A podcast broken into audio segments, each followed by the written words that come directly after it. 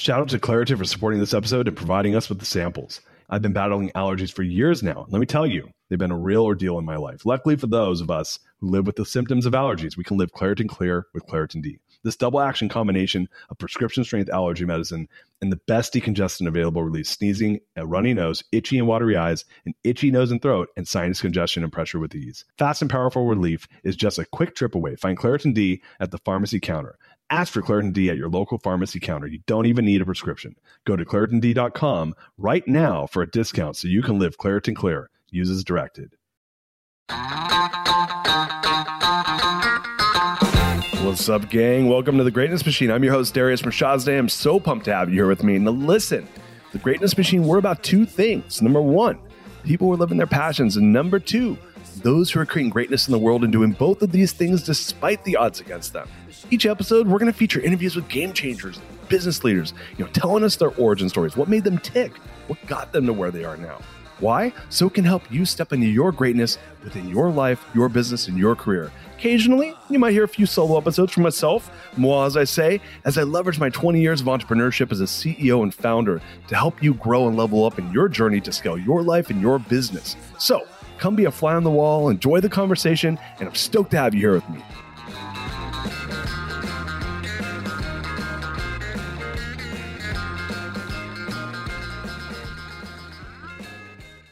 Man, what a great episode with Lindsay Graham. Uh, we learned all about how he built two of the top podcasts in the entire country, if not world, and really just his story about how he came up, how he created these shows, and really his thoughts are on how do you create, as a creator, how do you create some of these really amazing projects and turn them into something way bigger than what you expect. Hope you enjoy the episode. Guys, well, welcome to today's episode of The Greatness Machine. I'm your host, Darius Mirshahzadeh, and boy, we, do we have a special guest. My friend Lindsay Graham is here. Welcome to the show, Lindsay. Thanks for having me. So, um, you know, you don't know this as you're new to the show, but you know, a lot of the people we bring on the show, I, I have past relationships with, and then and then a lot of folks were actually now we're kind of getting outside the envelope, and we're really out there looking for folks who have done amazing things uh, in the world, whether that be business, artistically, uh, entrepreneurially, and, and, then some.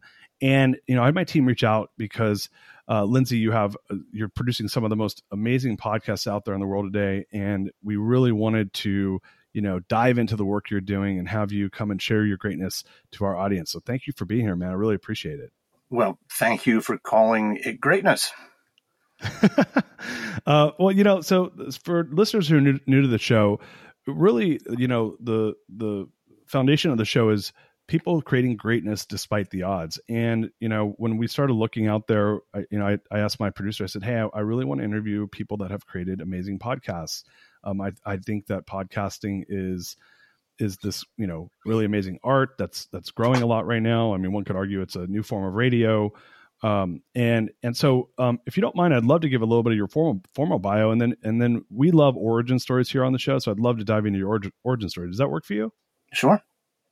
Perfect. So, uh, folks, Lindsay Graham is the Webby Award winning host of the podcast American History Tellers, American Scandal, and the American Elections, uh, Wicked Game, and is executive producer of the audio dramas 1865 in Terms. He's podcast producer, sound designer, and composer who has worked on Dirty John, Dr. Death, Bad Batch, Business Wars, The Lead, and others, reaching tens of millions of listeners. He's also the CEO of his production company, Airship, and he seeks to expand the human understanding empathy through audio storytelling. So, so proud to have you here.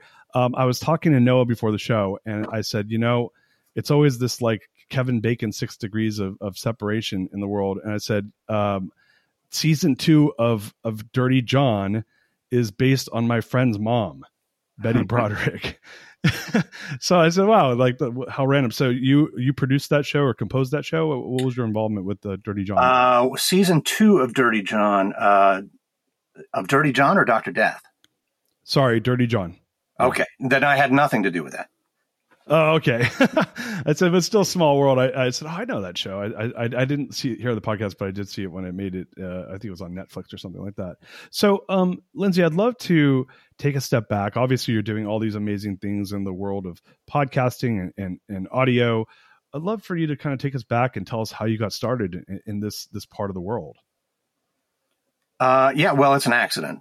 Um, so I've always uh, been interested in audio. Uh, I'm, a, I'm, a musician and composer, and uh, and for a little while there, uh, actually, I'm talking to you from a from a garage studio that I built uh, almost a decade ago, um, two decades ago. Christ.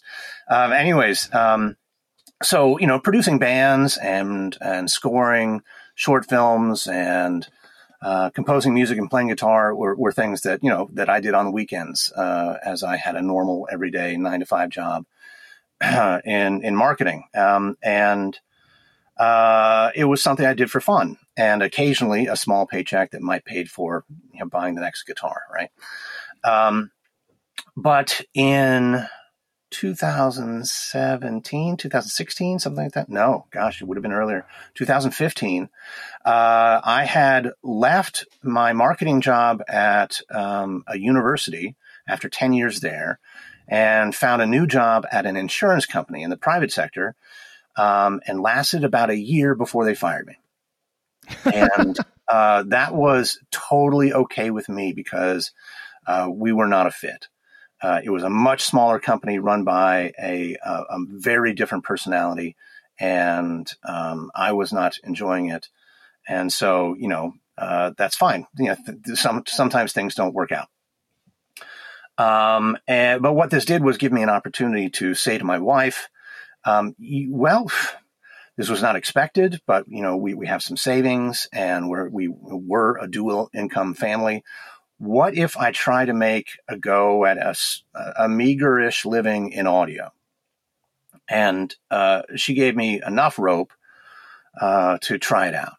So um, that's what I did. I, I, moved back into this this studio that I kept for you know kind of a hobby, and tried to make a career out of audio. What that meant, though, uh, I didn't know. I didn't.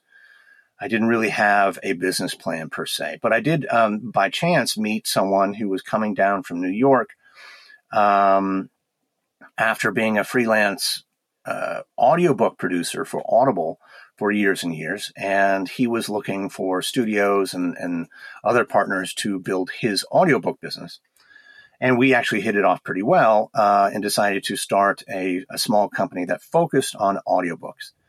Um, what we learned very quickly was that the audiobook business is uh, is a ruthless game of, of volume. And so we were cranking through these things um, without a lot of joy in the work, uh, or at least on my end. Um, and uh, but we did have aspirations to expand into podcasts. So this really was 2014, 2015. So I think I think Serial was you know kind of making waves and uh, putting podcasting into the general zeitgeist. Um, now, I had had a podcast previous about about music and local bands back in 2005. Wow. So I was, you know, semi familiar with it and and and had been tr- listening to podcasts since almost there were podcasts. Um, but this was my first attempt at actually making one uh, uh, in a business oriented way. Um, but uh, uncharacteristic for anyone interested in the the actual business side, we decided to make a uh, an audio drama. Uh, you know, a fully scripted and casted sound effects uh, uh podcast that I didn't know really existed. You know, after the golden age of radio, um, mm. it turns out they do, or and and uh, they did, but it was a smaller small niche of the podcast world, certainly here in the United States. Uh, in the UK, the BBC had continued to do it as, a, as radio plays. But we Americans just kind of forgot about it uh, in general. And uh, so it was a bit of audacious to, to start. But we, we, we decided on an idea that I had um, way that I first came up with in college um, about a, uh, a president who fundamentally fundamentally um, realizes that his replacement, after his two terms is up, will ruin the country somehow. And so we started writing this thing in, in 2015 about an outsider businessman, ideologue, uh, who gets elected uh, by a, a, a, uh, an electoral win, but a popular loss, and he threatens to upend the entire system uh, and uh, pays no attention to norms and um, And and all of a sudden, towards the end of that year, Donald Trump comes down his golden staircase, and we're like, "Are we, are we reporting, or are we are we writing, writing fiction?" Um, like art imitating life. yeah, we didn't. We, in fact, there were a few times that we had to change the script because um, the current events were too similar. We oh thought gosh. for sure that no one would use the historical, historically racially charged slogan uh, "America First.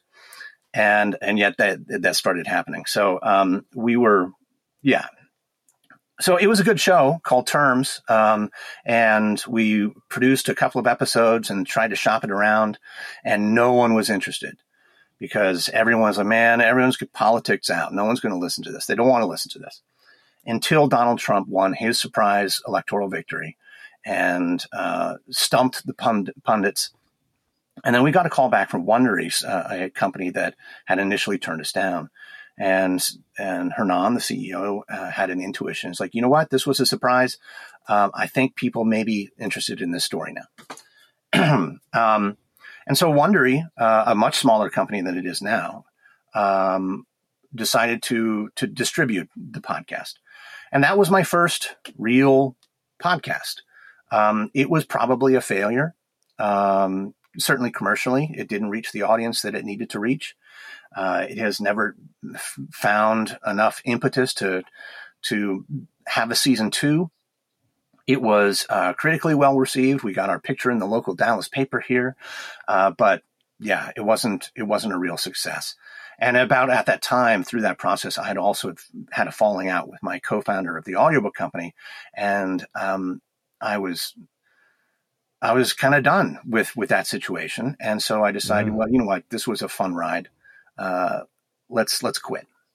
Let's go back to what I'm actually trained to do, which is marketing. I have an MBA, um, and um, and so I went back to nonprofit fundraising for the university I'd left four years before, or whatever.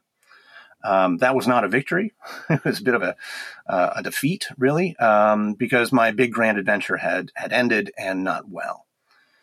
Um, so that was the end of my podcasting career, and then you invited me onto this show um, no, actually, uh, Hernan Lopez, the CEO of Wondery, called me about six months after the end of terms. And um, by a stroke of luck, um, I had decided that um, it did not make any sense for the characters of the show, the villain or hero, to voice any of the ads in in the, the, the podcast terms. It just didn't feel right and we had no narrator. Uh, that wouldn't have felt we didn't have one, so and it also wouldn't have felt right to me either. That suddenly these these fictional characters try and sell you a mattress. Um, so it was my show. Um, so I decided I should do it. I mean, I, I could have a degree in marketing. I'm sure I can write an ad. And so I started writing the ads, and they were for mattresses and meal box companies and all the, the, the regular stuff that the podcasts are are, uh, are sponsored by. Um, and that decision led six months later to Hernan calling me because he just loved the way I wrote and, and recorded an ad. And he had this new little project called Dirty John that was uh, hosted by a journalist who could not make personal endorment, endorsements. Interesting. Um, so they, they needed someone else to just step up and, and hop into the the uh, ad endorsement space.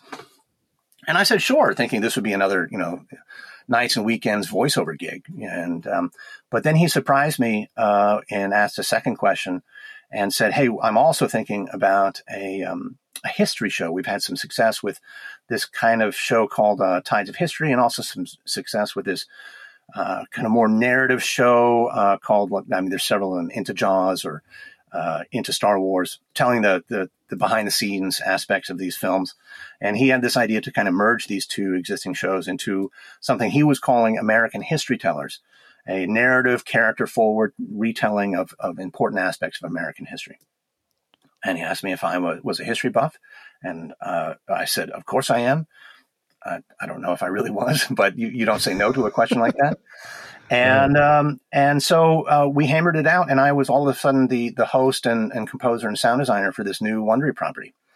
Um, we we figured we worked for a couple of um, months, and then January 3rd, 2018, his American History Tellers debuted to number one on the iTunes iTunes charts.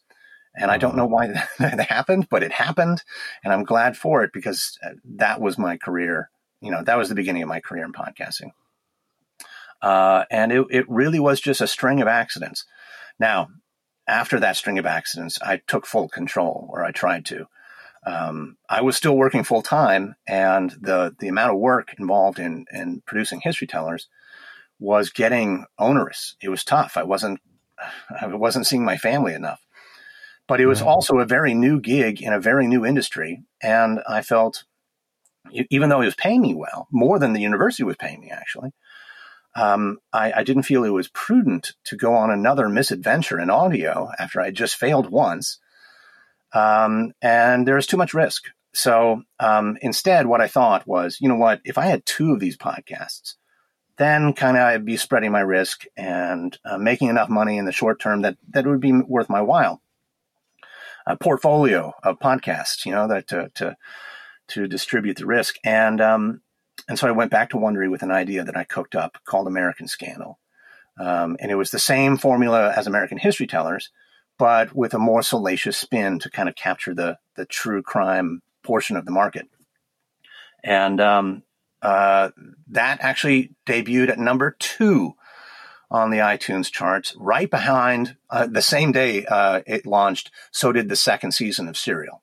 So there's no way we're going to get the, the, number one spot. But um, as since then, even though it never reached number one, Scandal is is uh, probably the biggest Wondery always on show. You know, apart from their huge limited series, and uh, and it's still kicking today. And after that, can I ask, just more sh- more shows. Yeah, can I? Ju- I want to jump in here for a second. So, so taking a step back, um, I have a couple questions. So, going way way back, what was it about audio that that that drew you to audio? Like why why audio? I mean, I, I have friends on and I have a, a friends of my family. I don't know if you know the Kitchen Sisters on NPR, um, but but they're friends of my family and and they love like the storytelling. They love the the rawness of audio. What what, what for you drew you to audio? Uh, I don't know that I can articulate that well, um, except that uh, that I am an, an audio forward person. You know, I know in school I never took notes because they distracted me from listening. All I needed mm, to do was just sit there and listen, and that was the best way for me to absorb information, which of course infuriated my my teachers. But um, and, and when I listen to music, I I barely know the lyrics to any songs. I, I, I just don't pay attention. They're not important. What is important is is the tones and sounds and and rhythms and melodies.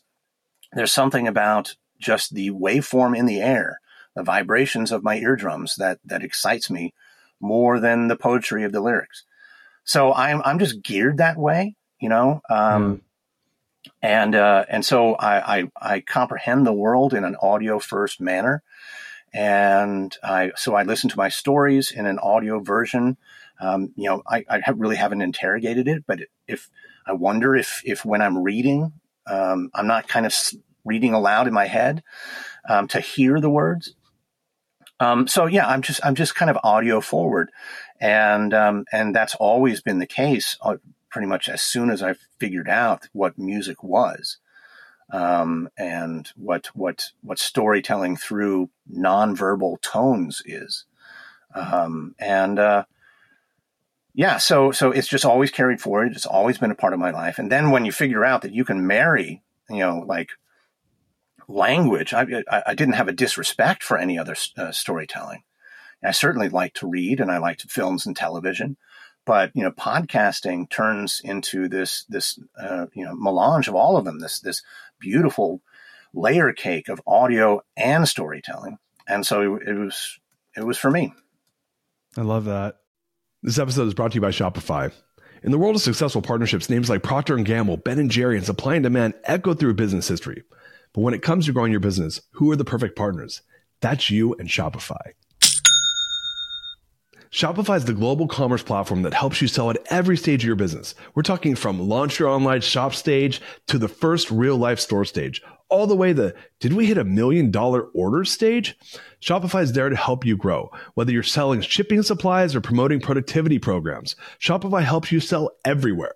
From their all in one e commerce platform to their in person POS system, wherever and whatever you're selling, Shopify's got you covered. Shopify helps you turn browsers into buyers with the internet's best converting checkout up to 36% better compared to other leading commerce platforms. And sell more with less effort thanks to Shopify Magic, your AI powered all star. Picture this a time when my business was facing a tough hurdle and I wasn't sure how to break through. But then came the breakthrough moment, a game changer that took my business to the next level. You know, what I absolutely adore about Shopify is its unparalleled ability to adapt and grow with your ambitions. Shopify powers 10% of all e commerce in the US, and Shopify is the global force behind Allbirds, Rothy's, and Brooklinen, and millions of other entrepreneurs of every size across 75 countries. Plus, Shopify's award winning help is there to support your success every step of the way because businesses that grow, grow with Shopify. Sign up for a $1 per month trial period at shopify.com slash Darius, all lowercase. That's D-A-R-I-U-S. Go to shopify.com slash Darius now to grow your business no matter what stage you're in. Shopify.com slash Darius.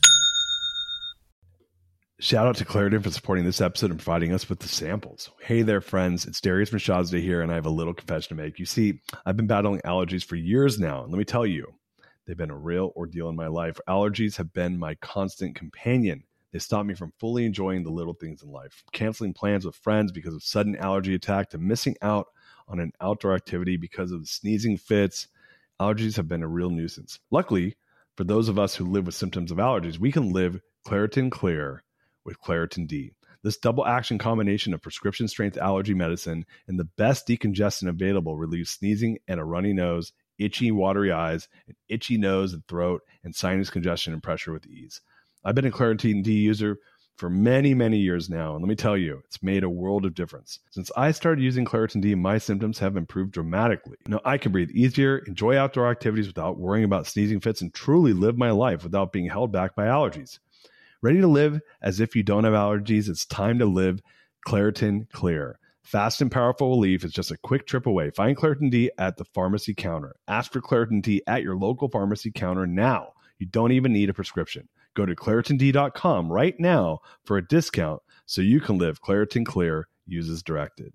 I have a question. So, so here, you know, you had the first podcast that you did, it didn't work out. And and but you, you got back up on the horse and did it again and then had these two big hits. Well, well, i mean just as someone who pod who's you know i'm newer to podcasting. I've been doing it for a little over two and a half years. But you know how do you i mean what do you think was it that made you debut at number one and number two for these two two podcasts i mean i got to assume it's not just luck I mean, Wondery is obviously a well-known brand in the podcast world. What if you had to like put your thumb on it? What what do you think leads a podcast to be a hit versus a miss, and, and vice versa? Um, no one knows. Uh, is the real answer. Uh, I mean, certainly there's there's a lot of ingredients. One, Wondery is there. I mean, they're they're in the business of of trying to get to make hits, right? That's that's their objective. They've thought carefully about this, and what that means is they know the mechanics of the charts. That they're not necessarily gaming them, but um, they they want to. They'll spend money on marketing, you know, right at the debut. They'll um, they'll uh, com, you know construct the show in the in according to their best practices, right? Things that have worked in the past. They have uh, institutional knowledge that's consistently and constantly growing. Um, and uh, so, you know, having an apparatus like that is is fantastic. Um, I think also in the moment, um, you know, probably uh, there was when History Tellers ca- came out. Um, this was a a weird time. It was the first six or nine months into the Trump administration, and if you remember, that that was a a lot of people were asking what the hell was happening. Um, right you know, not only domestically but internationally. Uh, if, if right at that moment, uh, we were getting bellicose saber rattling from from Putin and North Korea, and all of a sudden, people were asking, "Is this the new Cold War?" I mean, like, uh, why are we talking about nuclear weapons when we haven't for twenty years? that was part of the reason why I chose the Cold War as the first topic of, of uh, for the first season of American History Tellers. So there was probably some topicality. Um, I don't know that history shows were fantastically well represented as a genre. There might have been this aching, unfilled desire for them. There certainly weren't a lot of narrative ones, uh, a lot of you know uh, conversational discussion ones, and a lot of lecture type shows but not the more story driven ones. Um, but to answer your question as frankly as I can, no one knows. They do their best to to put in what they think they know, uh, but there's not a formula. So um, I'd love to switch gears. Um, you know, you, you are a podcast host and and a podcast producer. You know, w- which is your favorite? Like, if you if you had to do just one, or is it no? I got to do both because I want to have my voice heard and I want to create. What What are your thoughts around that? Um. Yeah. So it, the, the way for me to think about that um, is is to think about how what jobs I've hired or outsourced. You know, because uh, I, I mm-hmm. started doing it all myself and um, and the ones that I've decided to keep are the ones that I, probably are most meaningful to me. Most of the time, that is the uh, the hosting, the actual telling of the story um, with my voice, and then the the executive production level, making um, higher level decisions and and edits, um, and then and because since that since I've started I have hired sound designers. I've ha- hired uh, dialogue editors. I've hired composers every once in a while, although that's infrequent. Um, and I've hired people to write and research the scripts. So um, I think I think it remains a, a top level kind of executive um, uh, desire of to to truly understand the story rather than some of the nitty gritty of the of the the, the execution. Um, and um, a lot of that comes to down to just my desire to really be very very present in the storytelling. Um, you know, when when I receive a script from a writer, uh, I do not read or review it. I just start recording it. Um, it's cold and um, that is a time saving device, you know, mechanism. I, I, I, certainly shave hours off the process by not reading it ahead of time. And you could point to that as saying that I'm shirking my, my duty and not being responsibly uh, prepared for it. But what I've discovered though is that uh, instead of instead of being prepared or even over prepared, I become the the first listener I'm the first wor- person on the planet to hear the words in the air as they come out of my mouth. And so I'm able to judge and manipulate and modulate the story uh, by listening to myself and by judging the, the quality of the script right then in the moment um, by how well I understand it or I can direct its contours. Um, that's a very particular skill, and I enjoy uh, exercising a great deal. So I would never give that up. And then, um, and then I love discussing the real outline and intent and drama behind how these stories are built uh, with with my producers and editors. And uh, but I can't. I don't have the time to actually write the things anymore. Uh, I, yeah. I, very rarely wrote anything. So yeah, it's th- those are the things that I would m- maintain and and and what I spend most of my time doing now. I mean, I have three weekly shows and a daily show now. So I'm, it's it's that's a, that's a full plate. um, so I, I, I want to switch gears a little bit. So, you know, I, I, I know a lot of friends that, that do podcasts, different versions. Um, most are more like my style, like the Joe Rogan interview style. Um, obviously there's the more of the story type of, of, of stuff that, that you're, you guys are doing where you're, you're, you know have a storyline and, and you're taking people through a story. But when you look at podcasts and you look at the future of podcasts a lot of folks i know think that this is the wild west right? That this is even though it's much more popular than it was a decade ago or even five years ago that this is still the wild west and that podcasting has only up to go from here you know when you think of the future of podcast or why it's caught on so much and and where you think it's going to go. What are your thoughts on on really the future of of this business? Um, well, you know, I've I've been with it for a while now. I've kind of seen it move from its adolescence and, and into its uh, into its drinking age. You know, um, um, I don't think uh, you know if, if I'm going to continue carry forth the, the metaphor of, of, putting podcasting as, a, as an industry uh, and comparing it to a, a, human lifespan, we are probably in college right now. You know, like we're we're a sophomore or senior, and what that means is that uh, we we're we've had a couple of years of having fun and but now we need to get serious about things because we see some of our peers like buckling down and studying and all of a sudden the dread of of oh you know in, in a semester or two i've got to have a job uh, is is impending on us and um, so uh, that's probably where I where I think we're we're at. Um, we've seen a a a, um, a, pretty professional, a large professionalization of the industry. Um, it has gotten very very Hollywoodish. Um, you know, as where once public radio uh, was probably a predominant influence on the industry, its styles and patterns, uh, and then radio uh, kind of got into it on the you know the the, the more chatty side. Um, now we have a large Hollywood players um, going both ways. I mean, Wondery feeds podcasts to Hollywood, and Hollywood feeds you know uh, their content to to podcasts. Um, that will probably continue. Um, on the other, you know, on another side of the industry is the monetization and the prof- professionalization there. Um, you know, there was a time in which it was the uh, baked in host read ad that was the only thing of currency, but now we have automated, you know, marketplaces that will serve different ads uh, in different manner, and we have all sorts of different competing versions of attribution and um, uh, you know uh, analytics.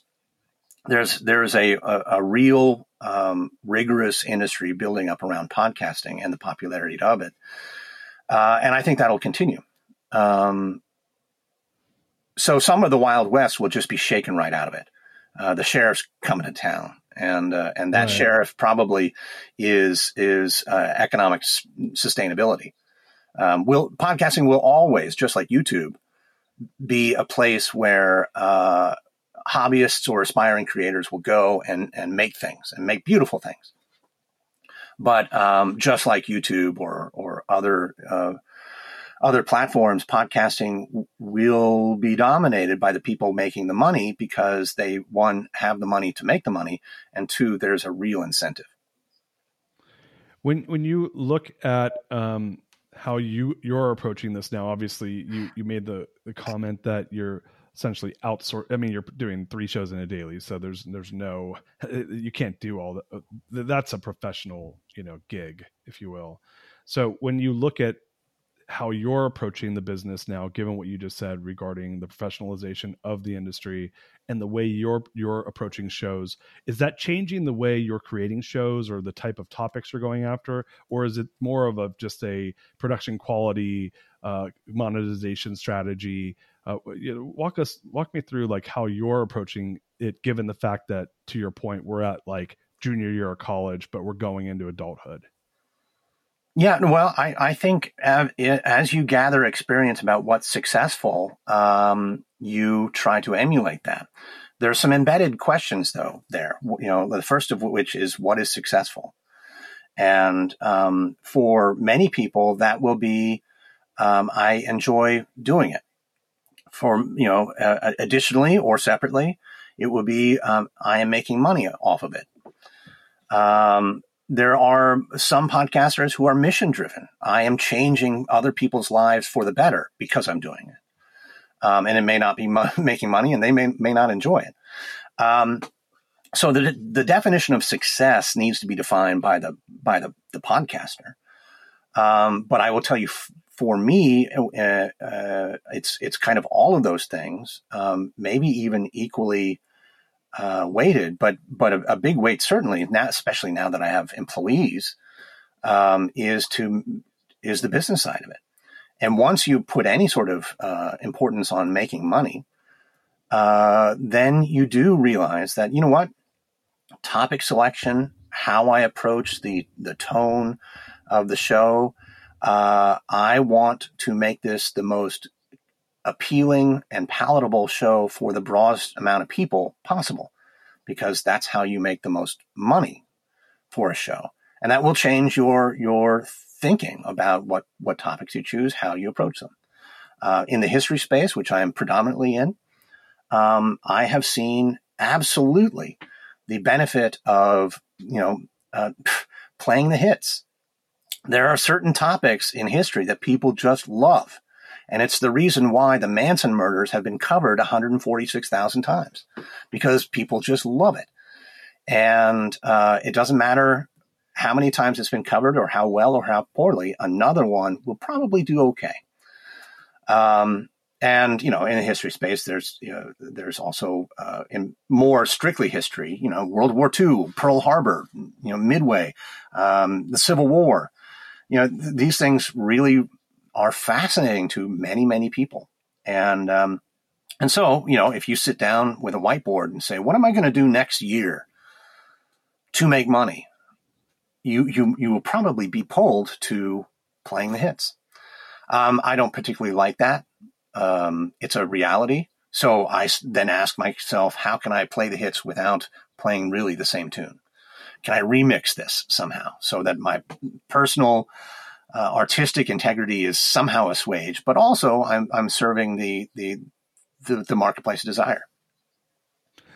Yeah, I, I appreciate that. And, and look, there's there's a you know what we're really talking about is product market fit, right? At the end of the day, you can do it for to your point for all the different reasons you suggested which made a lot of made a great point i, I mean i mean like i said i'm two and a half years into this and it's just now starting to have some commercial success just now barely and and when people said, "Why do you do it?" I said, "Because I, I, love doing it." Uh, to your point, that's the first reason why I kept doing it, like two shows a week. It's uh-huh. because I enjoy it. But now, but as you, to your point, like any business, as it evolves and you see opportunities, then you grow from it. So I, I agree. I appreciate that, and I think that there's a great point to be made around how can you make it your own whilst at the same time having good product market fit, so that you attract an audience that makes it viable to get the message out. Speaking of that, so the, the, I'd love to kind of move into the direction of uh, of two things. First of all, Airship.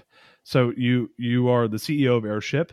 Um, walk us through that. Like you you've been doing the shows with Wondery. Was this really a vessel, a company to own those shows? And uh, what is what is Airship? How, why did you start it? Walk us through kind of the thought process around this business.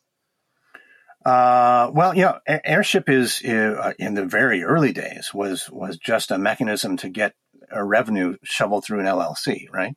Um, and uh, you know, so I had um, I had revenue that would be coming in through a contract with Wondery on a show that they own. Uh, they own American History Tellers and American Scandal, um, and I'm on I'm a I'm contracted as an independent contractor to to host and sound design the shows.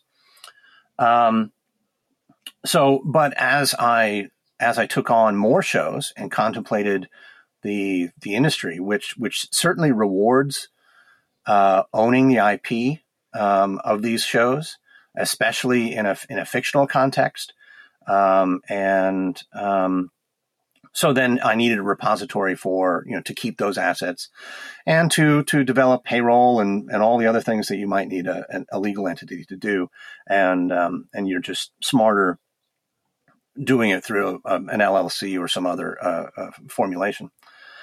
Um, but Airship, you know, so Airship doesn't really have a, a consumer facing brand. Um, and that's okay. But I don't think that that's um, going to be the, the, the case forever. If you ever listen to my shows, you'll hear the name Airship at the end because it's mentioned as the production company, and um, or even sometimes at the top um, in the case of History Daily.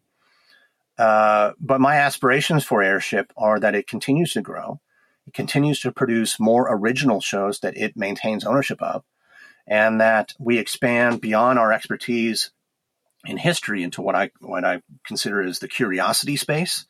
We take our our, our learned skills and expertise in, in narrative storytelling and apply them to science and technology and health and wellness and and everything around uh, the the history, which is also remains this place where people go to to be amazed by the world around them. Um, and um, and also to expand out from from from my voice. There is a physical limit to how much I can actually, how much air I can push out of this thing in any given day, um, and um, you know, and that limit really, really is probably about two or three hours. Uh, I get too tired after that. Yeah, and um, uh, so uh, so I need new voices, literally, and then also metaphor- metaphorically. Are you um so when you think of like how Wondery is set up is your is an idea around outside of just being that your production company is to actually bring in other shows? Obviously to your point like there's only so many hours a day you can scale your voice.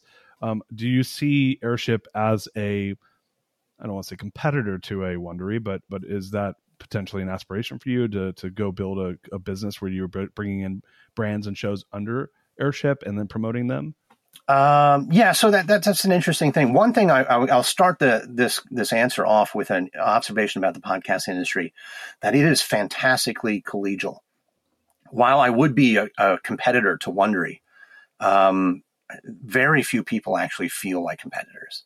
I mean, there are some companies that like kind of position themselves like that way, but um, I don't work with them. And Wondery has been fantastic. Um, they've given me uh, when when I uh, debuted History Daily which was not a Wondery show, um, they were very generous in supporting just me as a podcaster and allowed me probably you know fifty or seventy five thousand dollars worth of free advertising on my other Wondery shows um, oh, to wow. promote the the, the the, the debut. So yeah, I do have aspirations to compete with Wondery, but I'm I'm not I'm not afraid of them taking offense at that. Um, but the real answer to your to your question is what are the what are the what are the horizontal aspirations for that I have for airship, and do they include uh, a network of non-airship owned shows? Would there be affiliate shows that that I take on and uh, and try to distribute as a little mini uh, Wondery? And um, the answer is I don't know, but probably not. Um, the re- only reason to distribute an affiliate show would be to, uh, well, there are two reasons: to grow your your network and your reach, the you know the, the, shows that you have really close contact with, but also to to make some money off selling ads for that show. Right. And that's a a uh, you know a core business process that I do not have right now and may not want. Uh, there are some excellent ad salespeople out there, some you know fantastic agencies, and I don't know if I want to go in house with that when I can just leverage some existing re- relationships. Um, that's the business you know decision for me. Now, what I do want to do with other people hosting and, and creating these things is is bring out more shows that are airship owned, and we'll go to market in the best way we can. But it may not be uh, in-house ad sales, et cetera. Understood. Uh, and so I want to move to uh, talk about American elections. Um, it sounds to me like you kind of started with term. You started kind of going down this road of this election story. Um, now you have American elections, and you know we're we're I guess we have an election coming up here in what five weeks, six weeks. Mm-hmm. Um, but you know it's for I I'm not a massive historian, but I like historical. You know I'm a historian. I'm a person that that likes history, and there's a lot of people out there right now that are really concerned around you know what's happening in our electoral system what's happening during the election time. I mean i am not looking forward to the next presidential election uh, just given what happened in the last one. When you start to think about how we can leverage you know this medium of podcast and or you know this the, the art of podcasting to influence culture to i guess help educate the population like what, what are your thought processes with with this you know american elections show as well as what's happening in in real life right now. Well the, what was happening in real life uh, was absolutely the reason for the development of that show. Um, it is a very long limited series. It was it had a mission to tell the story of every single presidential election. And so they've been there's been 59 of them. And uh, and so 58 weeks ahead of the last one, we started releasing one episode after the other. We started with George George Washington, and we ended up with uh, uh, with Biden. And um, the reason why I wanted to tell that story in sequence in that manner was to was to reassure everyone that it has always sucked. That there's there's there's never been a golden age. That it's always been putrid and violent, and um, you know there there are gradations, but it's always sucked. We have new ways of sucking, but it's always been bad. And that was the that was the um, that was the mission. And um, the you were supposed to get consolation out of that, and many people did. Most people did. It's like ah, I had no idea that people were literally stabbing each other over uh, on on the floor of the Senate over these things, and um, and how vicious they were with each other in the press and the lies and the the backstabbing and all the, the backroom deals. Uh, it's it's always sucked. And if you understand that, because you don't, you haven't lived for 400 years, then uh, then you might suddenly get some perspective and, and say, okay, all right, this is not the extraordinary circumstance. I think it is. I can calm down a little bit, and now that I'm calm, I can make better decisions. Right. That that I appreciate that. I, I'm excited to actually check that series out because I it's it's funny. I was um I was kind of doing some. I'm I'm really in economics, and I said, you know, how many how many financial crises have we had in the United States over the last like 300 years? And when you start looking, it's like the crisis of yeah, it's like the the sugar crisis of 1782, mm-hmm. and then it's like th- three years later, the great you know the grandest depression. There's like 33 depressions, right? Yeah, we only hear about the last one in 1929, but when you go back, they, it was like every six years they're having like a massive depression. So it's I think we've we've grown accustomed to uh, the comforts of of maybe the the day that we're in. But to your point, we've we, we've lived through a lot of volatility. It's just I think right now is we live in a world where anything and everything is on blast and, and it's loud and people get a lot of attention from being sensationalists and and so it, it makes it feel like it's never this has never happened before and you're like mm, yeah it has a lot right. actually so well, you know, we, we use Twitter, but I promise you, in 1789 they had pitchforks and torches, literally. You know, that, that they, they they took to the streets, and um, there were rebellions, and there were you know economic depressions. There there were you know pandemics that we know nothing about, even in the post World War II you know era. Um, not much is new, and if we just like settle down and and get accustomed to to sometimes how hard living is, then we might get do better at navigating how hard it is now. Yeah, I love that. So, um, what do you have any big projects you're excited about that you'd love to share, or anything that, that you're working on that, that you're allowed to share? I, I know sometimes people can't share, but anything that you're well, right you know, um, I, am still excited by History Daily. We we will um, be completing our first orbit around the sun uh, on November 1st which means that every weekday and many Saturdays since then, uh, I put out a 15 or 20 minute show about what happened on that day in history. It is it is my little darling, uh, one year old, and uh, and it's still the apple of my eye. Meanwhile, um, you know, for your listeners, I would encourage all of them to to listen to Business Movers, which is the same sort of narrative uh, storytelling methods that we use in in all my other shows, but applied to critical moments in business history. And uh, you know, we we've designed that show with with uh, what I call the three C's. Every every topic and episode has to have a character, a crisis, and a concept. You know, uh, so right now we're talking about uh, Lee Iacocca and his taking over of Chrysler after he was fired from Ford in the midst of rocketing inflation and oh how he managed that. So you know, we try to be topical, um, but we tell a good story as well. Oh, that sounds amazing! I'm I'm so excited to check that show out. I I, I went and uh, looked a little bit online before, and that you guys were doing a bunch of stuff on there with uh, with Rockefeller as well. Is, is right? Is that correct? Uh, actually, you know, um, if I can can tell you why. Uh, so so earlier, you know, I said we play the hits sometimes to to get an off uh, an audience, and in the history space and in the business history space, Rockefeller is a big name, of course but I didn't want to do the origin story because that's been done. This is the story of when he almost loses, when wow. you know as some overseas competitors from Europe band together to beat him as beat him in Asia and then invade America. And uh, it is a story of Rockefeller on his on his heels. Uh, and it's fascinating. And I didn't know much about it until we started, but it's very Rockefeller, and it you know, and, and it, it tells the story of how Standard Oil uh, turned into everything it turned into, but also where Dutch Royal Shell came from. Oh wow, that's so that's so interesting. I'm I'm I'm chomping at the bit. you have a new listener. I'm going to be listening to it right after the show. But um, so I want um I really appreciate you sharing that. And uh, yeah, for our listeners, we'll we'll make sure we put all this stuff in the show notes. Um, I wanted to to go back. So I, when I started the show, you know, I'd said, you know, the, greatness machine is really about people who have lived their passions to create greatness despite the odds. And and you opened up. Uh, appreciate you doing this. Just saying that, you know, I basically when I tried to make a go at this, it was a failure. And, and but yet you it turned around. Like what advice? Like here you are now.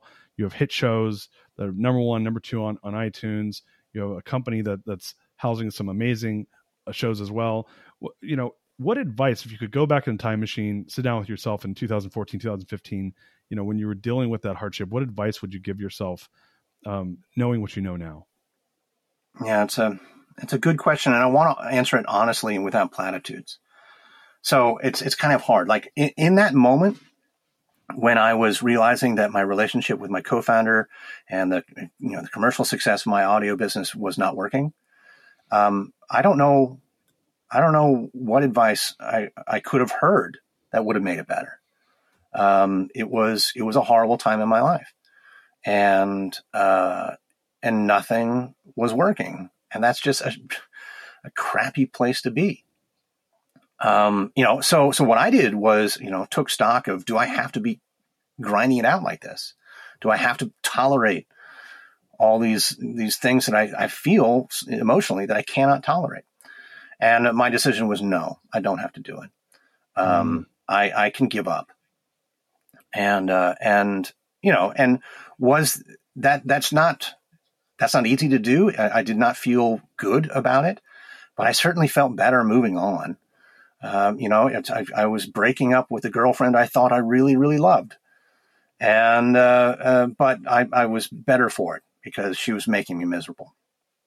Now, the better advice, because I don't know, I don't know what to tell someone when they're feeling down, because uh, it's so hard to pick yourself up, so hard to even gain the, the right perspective to, to to figure that out. I think sometimes just accidents and time are the best best way to get out of those things. Um, but what what I did do was when I was given the barest opportunity and the slightest glimmer of success, is leverage the hell out of it, grab for more. They've opened the door. I'm going to shove it right open, you know. And so when History Tellers hit hit number one, and I realized I can't do do this, I made a decision to do more because that would be the, the audacious thing and yeah. open up the landscape for me. I could quit my day job and be a full time podcaster if I could, you know, take this one piece of success and make it a bigger piece of success. And I have tried to follow that philosophy every single time. I, I try to, uh, podcasting is, like I said, a, a generous and congenial uh, uh, place to be. I am as generous as I can be to almost any podcaster and I found most of them to be generous to me. So I ask, I ask for success now, and uh, I, I, I plot for success now. And if I get a little bit, I'll, I'll ask for or demand for or make more. Um, it was really the decision to, to grow wherever I could, whenever I could, um, rather than pick myself up. You know, like so. I, I, I don't know if, if you've I don't know where I'm going with this this this difference, but it's really hard to stop feeling bad. But once you start feeling good, it's actually great to to feel gooder, right? yeah, yeah. Oh man, I, I I really appreciate what you just said. I'm I'm reading uh, Grit by Angela Duckworth. I don't know if you've ever read that book before, but she talks about how they did this test on animals where essentially they're torturing animals, which is terrible. But but it was around like those that overcame versus those that felt helplessness. Mm-hmm. And there's this, and and and they made the point that most of the time when the when there's no reason to feel hopeful, it's you know then it's how do we give up, right? And but it does take that glimmer of hope that, that which is what I just heard you say is like, look, like when it sucks, it sucks, and man, I've been there, where you're like, like when is this going to be? Uh, I, I remember I, I had this happen in one of my businesses where I said, uh, you know, I don't know what I'm supposed to learn here, but this is terrible and I can't wait for it to be over with. And I don't give a shit what the lesson is I'm supposed to learn. you know, like make it be done. And then it was finally done, it was done, and there there wasn't a lot to be learned. Except I don't want to go through that again. So I, I appreciate what you said, but but even more so, um, I'm a big reader, and and so I just finished Rob Lowe's uh, autobiography, "Stories I Tell My Friends," which is an awesome book. And he and he, you and him said the same thing. He said, "I took every opportunity I had." and and ran with it if I saw that there was an opportunity to get more and learn something, right? Which is what I just heard you say, and and, and I, I, think that there's a lot of wisdom there, and and clearly it's working for you. So, Lindsay, keep doing what you're doing, man, because it's awesome, and um, really really grateful to have you here on the show today. Thank you. Well, I plan to, and thank you. Um, well, so yeah, with that said, what a, what an amazing show! I learned so much from you, Lindsay. Uh, you're creating greatness in the world, and um, just as an aside, um, anyone that wants to connect with you on learning more about the shows or wants to find out more about where they can learn about your shows, where's the best place for them to connect to learn? More? Yeah, I live on Twitter, so you can find me at, at Lindsay A Graham, L I N D S A Y, which is important when you have my name, uh, A Graham at uh, at Twitter. Yeah, if you Google Lindsey Graham, you may get a different Lindsey Graham. There's some so scallywag out there who's absconded with my reputation. he is he is dragging you through the dirt. oh man, Lindsay, thank you again so much. Appreciate you, my friend. Thank you. All right, uh, guys, uh, check out the. Sh- uh, you could go to Lindsay A. Graham's uh, Twitter, and we'll put that in the show notes as well as check out Airship.fm if you want to get all the different shows uh, that that Lindsay's working on. Uh, thank you guys so much for listening today. If you love the show, please share it with your friends. Give us a great review. With that said, peace out. We love you.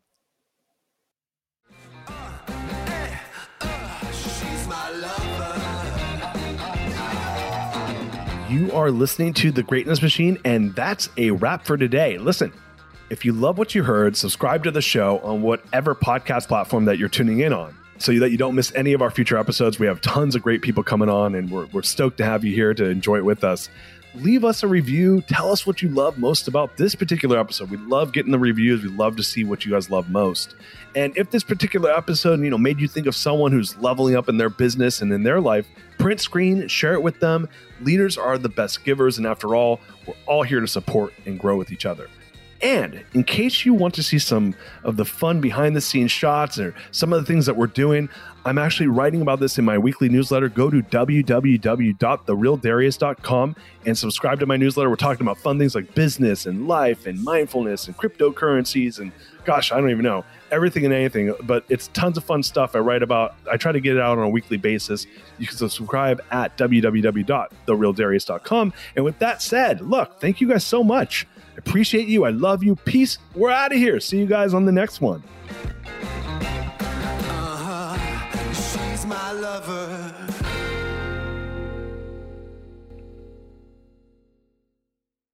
This episode is brought to you by the Yap Media Podcast Network.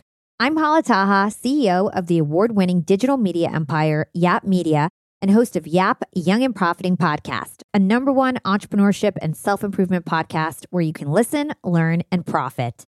On Young and Profiting Podcast, I interview the brightest minds in the world and I turn their wisdom into actionable advice that you can use in your daily life. Each week, we dive into a new topic like the art of side hustles, how to level up your influence and persuasion, and goal setting. I interview A list guests on Young and Profiting. I've got the best guests, like the world's number one negotiation expert, Chris Voss, Shark Daymond John, serial entrepreneurs Alex and Leila Hormozi, and even movie stars like Matthew McConaughey. There's absolutely no fluff on my podcast, and that's on purpose. Every episode is jam packed with advice that's going to push your life forward. I do my research, I get straight to the point, and I take things really seriously, which is why I'm known as the podcast princess and how I became one of the top podcasters in the world in less than five years. Young and Profiting Podcast is for all ages. Don't let the name fool you. It's an advanced show. As long as you want to learn and level up, you will be forever young. So join podcast royalty and subscribe to Young and Profiting Podcast, or YAP, like it's often called by my YAP fam, on Apple, Spotify, Castbox, or wherever you listen to your podcasts.